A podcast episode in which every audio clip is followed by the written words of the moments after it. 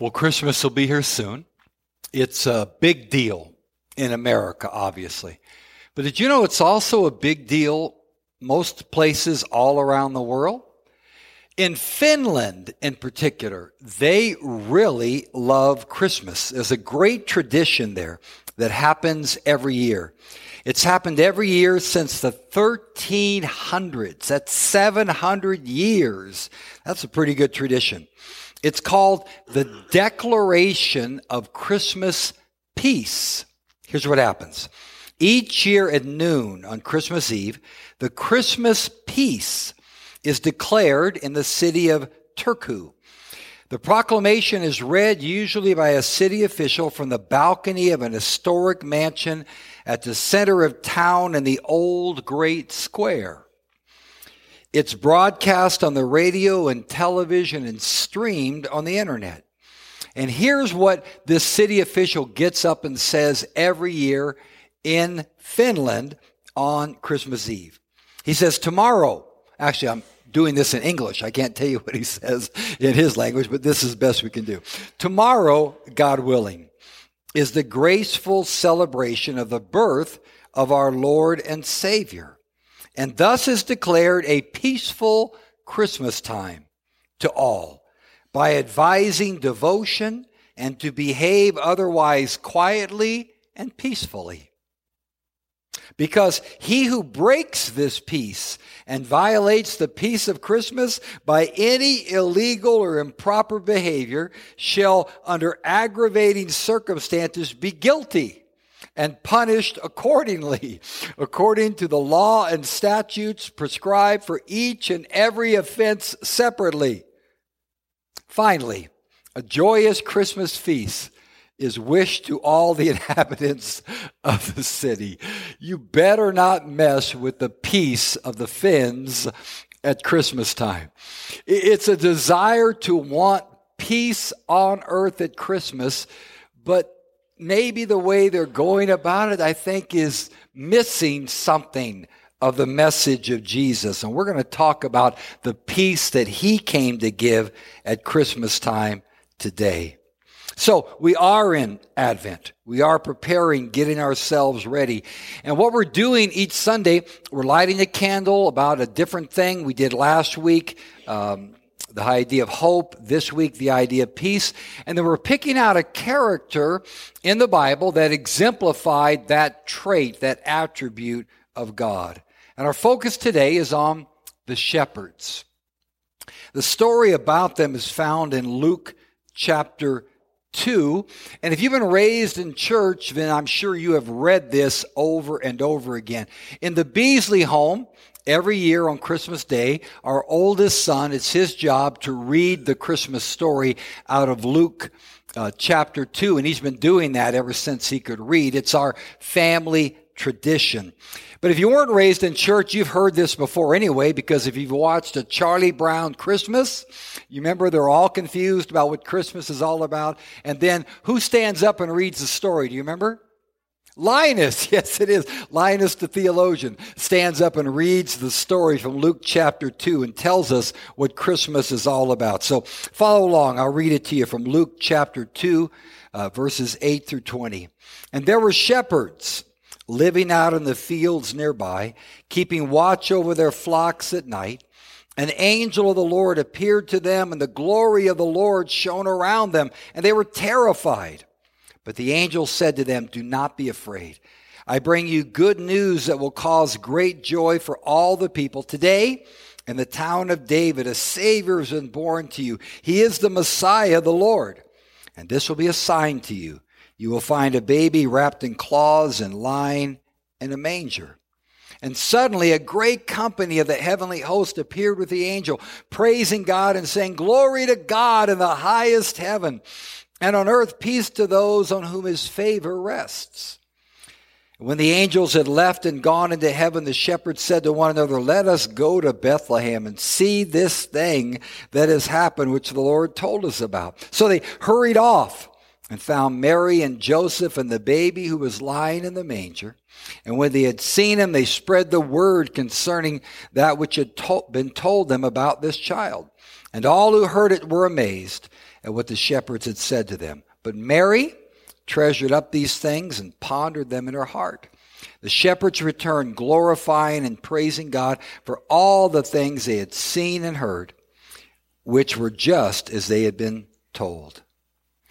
This is God's birth announcement of his son's birth. Isn't that something? It's the heavenly birth announcement. Uh, it's being done in all kinds of majesty with angels announcing it, may be singing the story. And it's not surprising that God would announce the birth of his son in such an amazing way with angels. But the surprising part of the story is who he picked to tell the announcement to.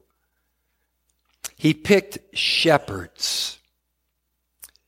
Completely ordinary, night shift working animal tenders. Out of all the people on the earth, he chose these folks to announce the birth of his son. Let's talk about that for a second. Why shepherds? He could have picked any group of people to give the announcement to. Why them?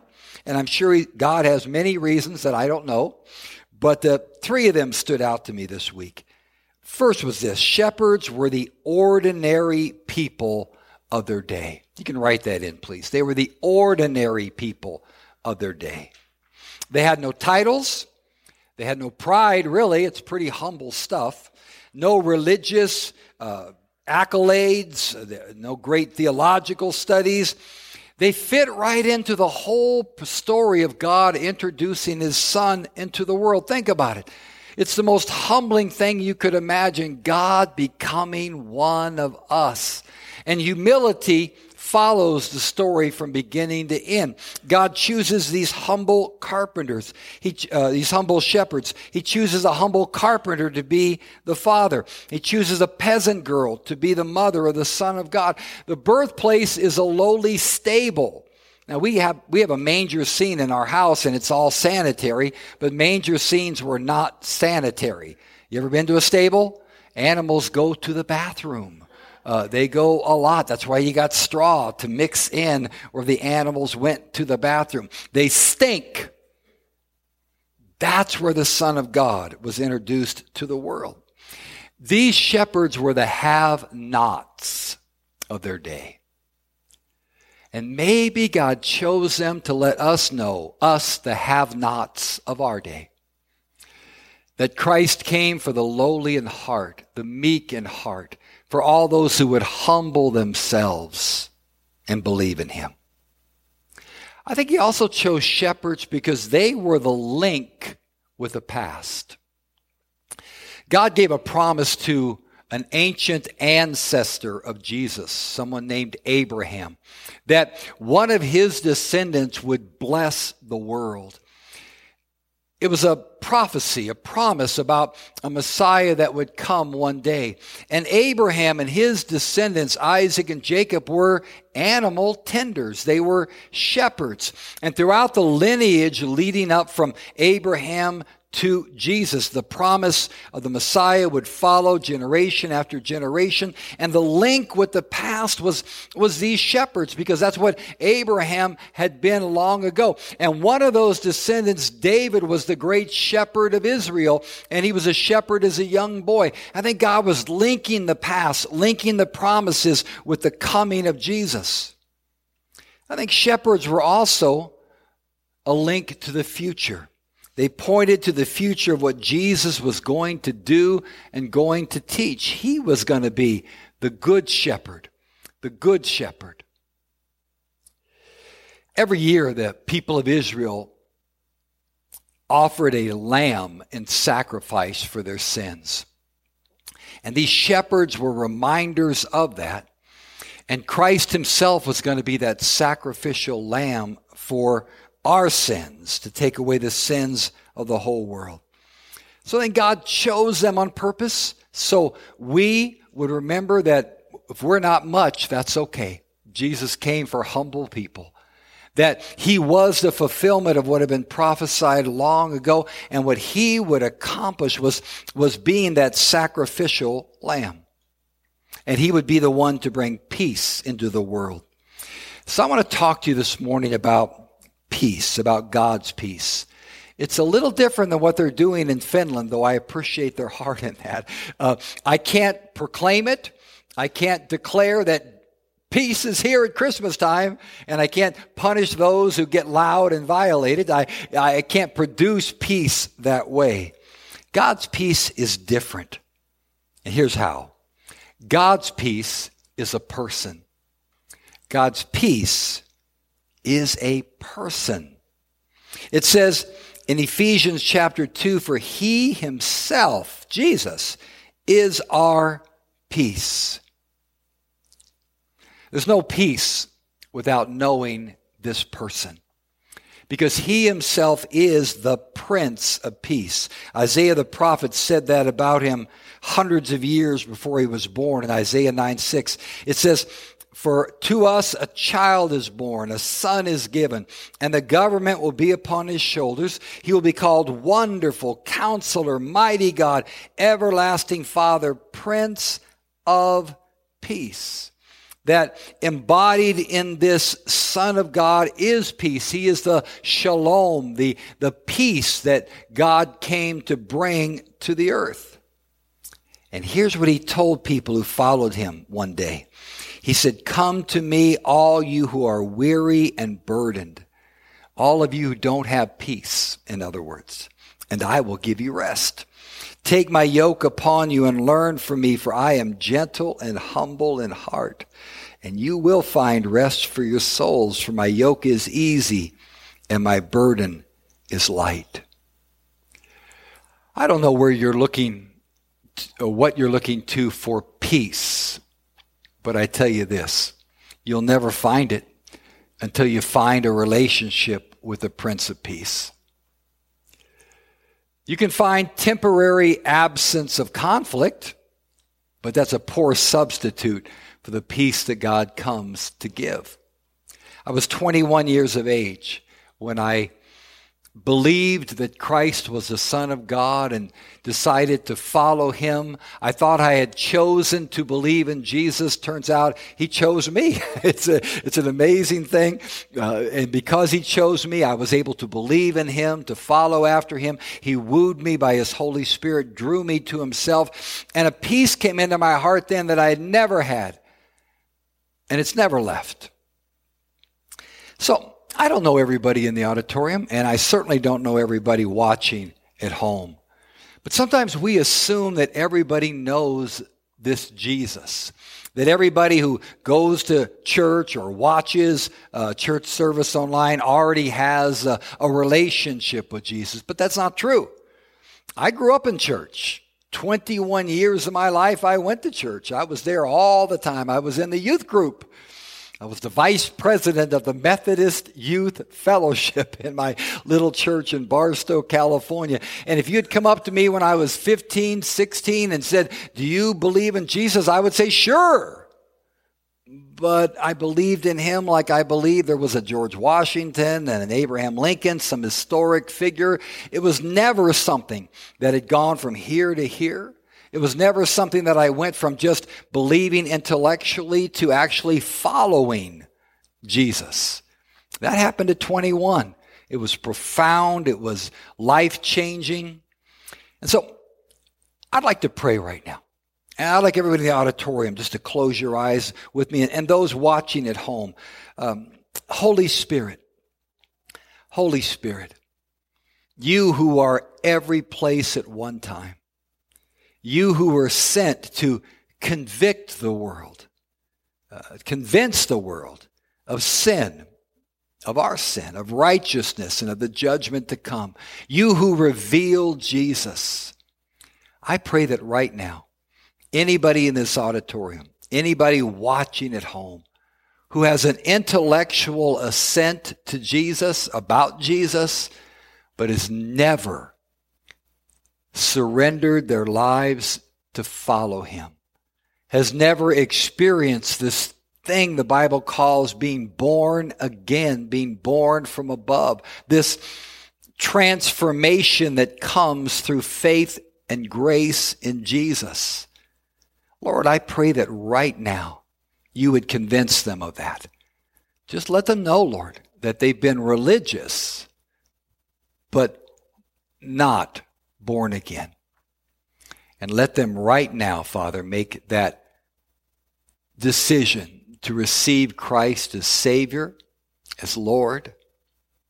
And you can do that just by just by praying, just by opening up your heart and saying, Jesus, come in.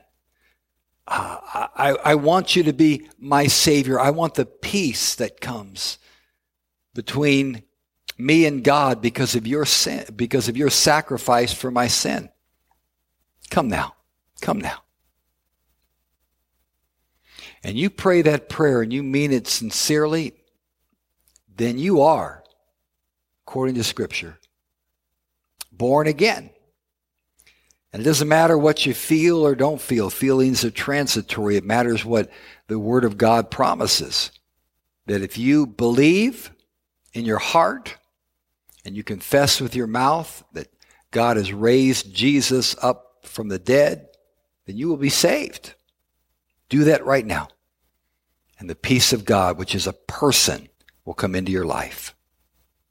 And Lord, I thank you for doing that in people's lives right now. Amen. Amen. If you did that today at home, tell somebody about it. Uh, talk to a friend, someone you know is a Christian, and uh, tell them that today you prayed that prayer, that something uh, took place in your heart and life. And if you're here in the auditorium, uh, tell somebody else that you did that today. Uh, you'll be amazed when you tell somebody that, how your faith in what just happened becomes stronger and more powerful. So God's peace is a person. And God's peace comes in the middle of our storms, not in the absence of them. I want you to think about when God chose to bring his son into the world. He could have brought the Son of God into the world when Israel was on top. He could have brought Jesus to be the Messiah when David was king of Israel and there was peace everywhere because uh, nobody messed with Israel. So there's peace everywhere because Israel's the powerful nation of the day. But he didn't. He brought peace in the middle of the storm these people were going through. It had been 63 years since the Romans conquered Israel. For 63 years, they witnessed the horror of Roman soldiers uh, doing whatever they wanted to do to the people of Israel. Uh, they witnessed the taxation, the brutality. Uh, you didn't mess with the Roman soldiers. For 63 years, their lives had been not peaceful. And in the middle of that storm, God sends the Son of God. How's your Christmas going? How's your 2020 going? Pretty stormy? For some of us, it's very stormy. Uh, for some friends we have, for some relatives we have, it's been very stormy. People losing jobs, uh, people getting sick, uh, friends being divided over the whole thing.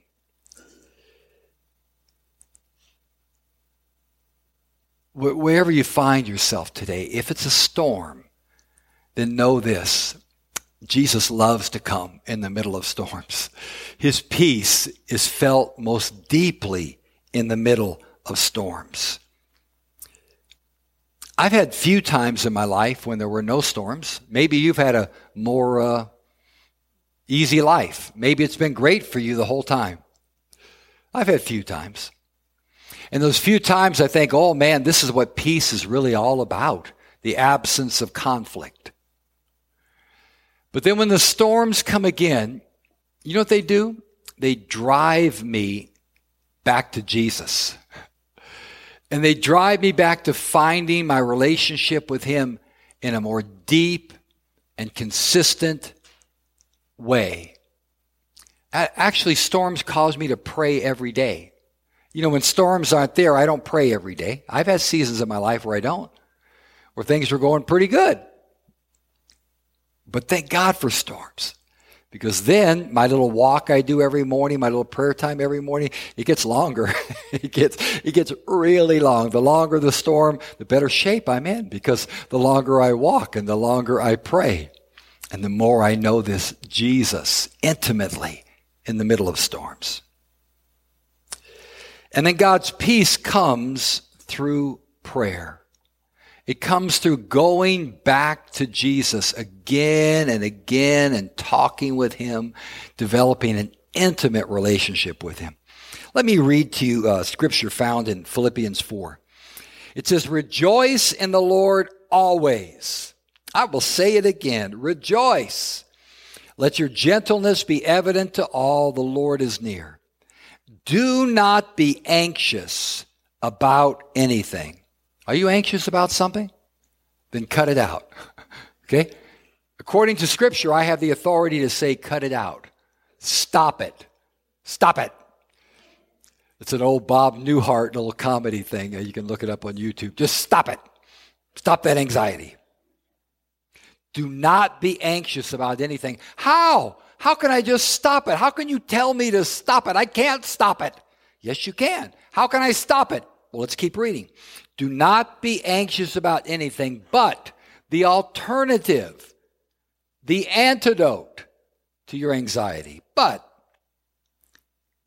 in every situation, by prayer and petition, with thanksgiving, present your request to God. Two alternatives.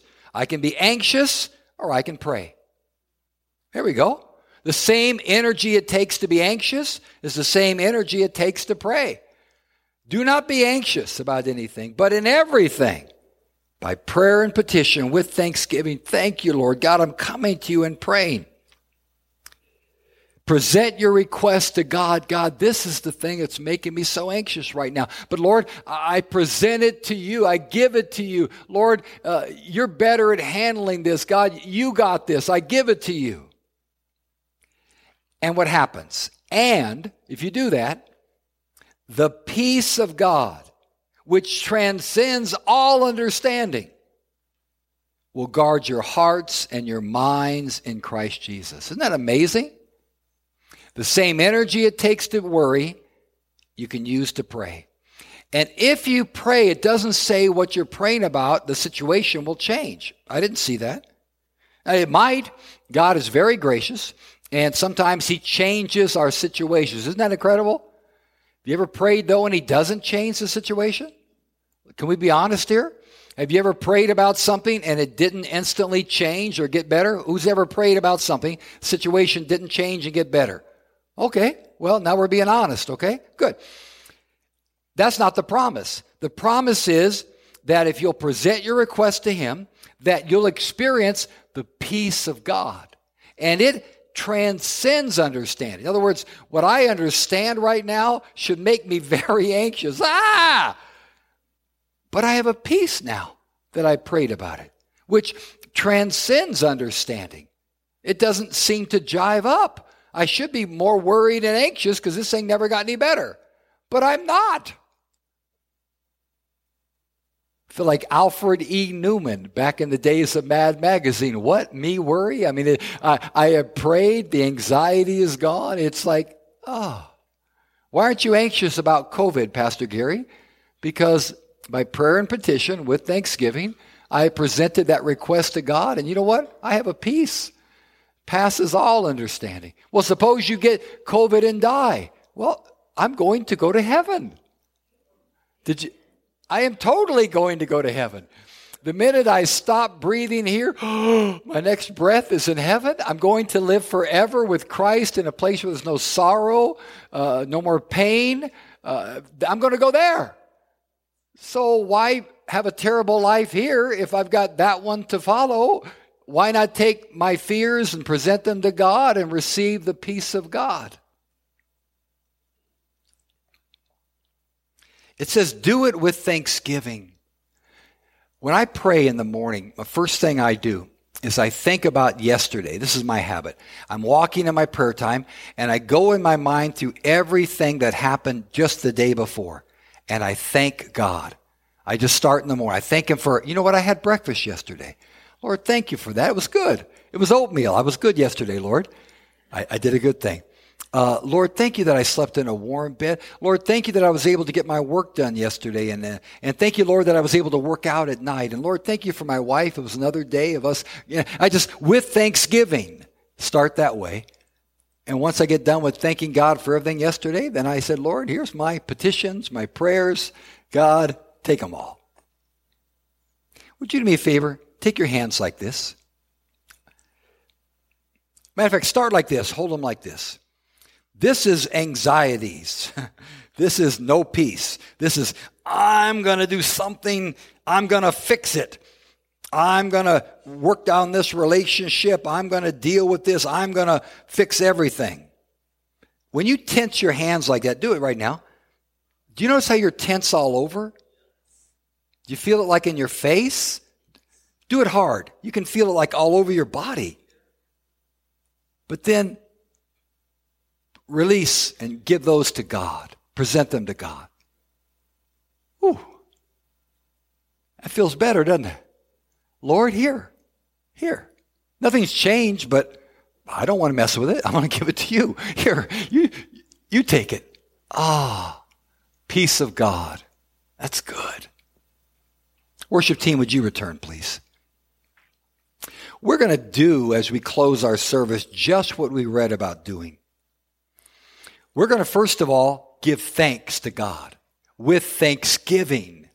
We're going to sing a song about Jesus. This is our thanksgiving to Him. It's a profound song about Jesus being above and below and before and behind us. And then I'm going to come back, and then we are going to do just what that verse says. We're going to present our prayers and petitions to God. Whatever is making you anxious, we're going to give it to Him. I'm declaring a Christmas peace today, and we're going to receive God's peace that passes all understanding. So join in this song, please.